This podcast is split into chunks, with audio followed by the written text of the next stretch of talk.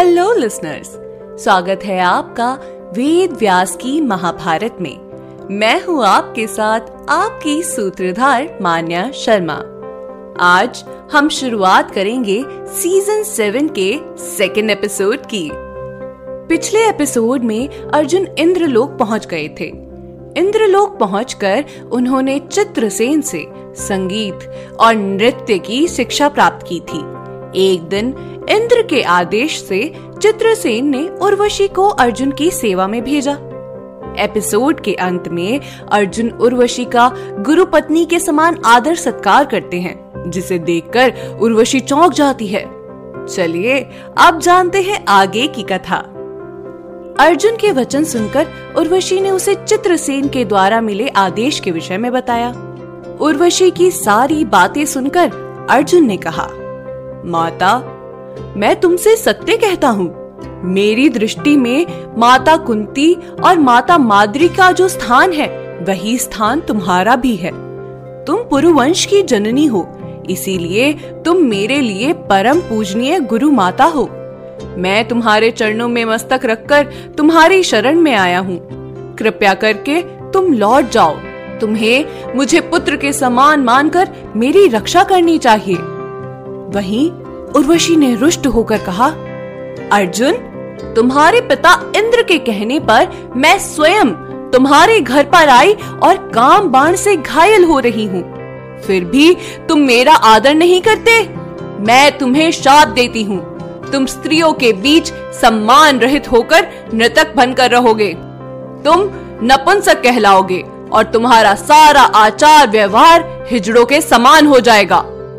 इस प्रकार अर्जुन को शाप देकर उर्वशी लंबी साँसें खींचती हुई पुनः शीघ्र ही अपने घर को लौट गई।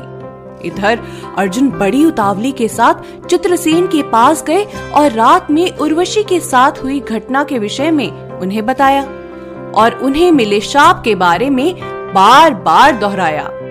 चित्रसेन ने सारी बातें देवराज इंद्र को बताई। तब इंद्र ने अपने पुत्र को सांत्वना देते हुए मुस्कुराकर कहा, तात, तुम सत्पुरुषों में शिरोमणि हो। तुमने अपने धैर्य के द्वारा ऋषियों को भी पराजित कर दिया है।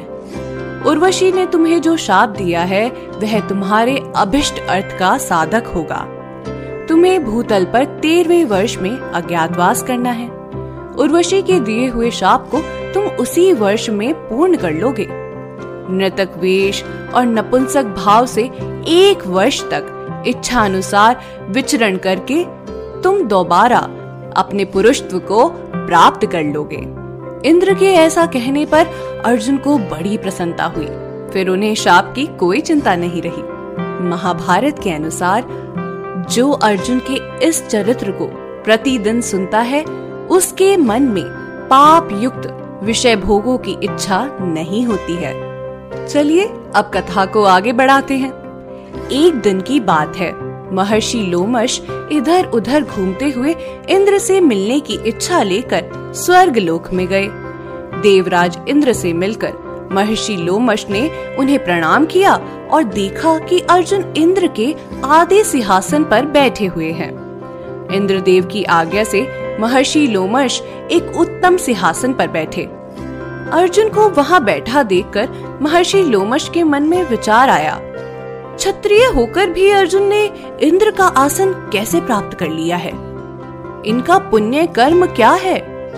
इन्होंने किन किन लोगों पर विजय प्राप्त की है? आखिर किस पुण्य के प्रभाव से अर्जुन इस सिंहासन पर बैठे हुए हैं? वहीं महर्षि के संकल्प को जानकर देवराज इंद्र ने हँसते हुए कहा, महर्षि आपके मन में जो प्रश्न उठा है, उसका समाधान मैं करता हूँ। सुनिए, ये अर्जुन मानव योनि में जन्मे हुए कोई साधारण मनुष्य नहीं है। ये कुंती के गर्भ से जन्मे हुए मेरे ही पुत्र हैं और कुछ कारणवश अस्त्र विद्या लेने के लिए यहाँ आए हैं। इनका जो स्वरूप है और जो इनके अवतार लेने का कारण है, वह सब मैं आपको बताता हूँ। नर और नारायण नाम से प्रसिद्ध, जो पुरातन मुनीश्वर हैं, वे ही श्री कृष्ण और अर्जुन के रूप में अवतीर्ण हुए हैं। तीनों लोकों में विख्यात नर नारायण ऋषि ही देवताओं का कार्य सिद्ध करने के लिए धरती पर अवतीर्ण हुए हैं। देवता और महात्मा भी, जिसे देखने में असमर्थ हैं, वह बद्री नाम से विख्यात पुण्य तीर्थ इनका आश्रम है। वही पूर्व काल में इन श्री कृष्ण और अर्जुन का निवास स्थान था। ये दोनों महातेजस्वी मेरे ही अनुरोध से पृथ्वी पर उत्पन्न हुए हैं। इनकी महान शक्ति है। ये दोनों इस पृथ्वी का भार उतारेंगे। इन दिनों निवात कवच नाम से प्रसिद्ध कुछ असुरगण बड़े उद्दंड हो रहे हैं। वे उन्हें मिले वरदान से मोहित होकर हमारा अनिष्ट करने में लगे हुए हैं। उनमें बल तो है ही, साथ ही बली होने का अभिमान भी है। वे देवताओं को मार डालने का विचार करते हैं। संपूर्ण देवता मिलकर भी उनके साथ युद्ध नहीं कर सकते। इस समय पृथ्वी पर जिनका अवतार हुआ है, वे भगवान विष्णु ही कपिल नाम से प्रसिद्ध देवता हुए हैं। पूर्व काल में रसातल को खोदने वाले सगर के महान पुत्र कपिल मुनि की दृष्टि मात्र से भस्म हो गए थे। भगवान श्री हरि सरलता से हमारा महान कार्य सिद्ध कर सकते हैं। यदि श्री कृष्ण और अर्जुन किसी युद्ध में एक दूसरे से मिल जाएँ, तो वे दोनों एक साथ होकर महान से महान कार्य सिद्ध कर सकते हैं।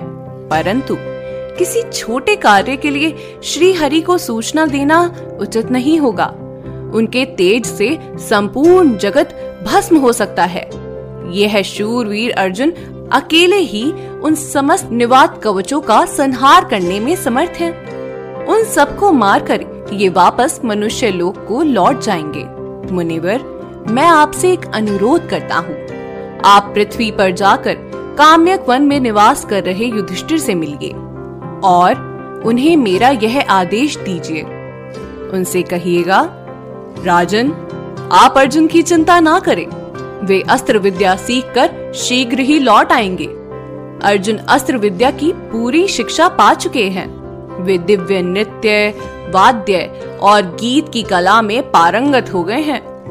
आप भी अपने सभी भाइयों के साथ पवित्र तीर्थों के दर्शन कीजिए, पुण्य तीर्थों में स्नान कीजिए। मुनि श्रेष्ठ आप राजा युधिष्ठिर की रक्षा करते रहें, क्योंकि आप तपोबल में संपन्न हैं। देवराजेंद्र के ऐसा कहने पर अर्जुन ने भी विनीत होकर महर्षि लोमश से कहा, मुनि, राजा युधिष्ठिर की भाइयों सहित रक्षा कीजिएगा। मुझ पर ऐसी कृपा कीजिए। महर्षि लोमश ने बहुत अच्छा कहकर उनका अनुरोध मान लिया और सबसे विदा लेकर भूलोक की ओर प्रस्थान किया। आज के एपिसोड में बस इतना ही। अगले एपिसोड में राजा धृतराष्ट्र संजय से अपने पुत्रों के लिए चिंता व्यक्त करेंगे। उम्मीद है आपको हमारा यह एपिसोड पसंद आया होगा। अगर आप इस एपिसोड से रिलेटेड कोई भी सवाल पूछना चाहते हैं तो हमारे social media platform Twitter Facebook Instagram पर हमसे संपर्क कर सकते हैं। हमारा सोशल मीडिया हैंडल है माई सूत्रधार साथ ही साथ ऐसी ही अनेक रोचक पौराणिक कथाओं के वीडियो देखने के लिए आप डाउनलोड कर सकते हैं हमारी सूत्रधार ऐप।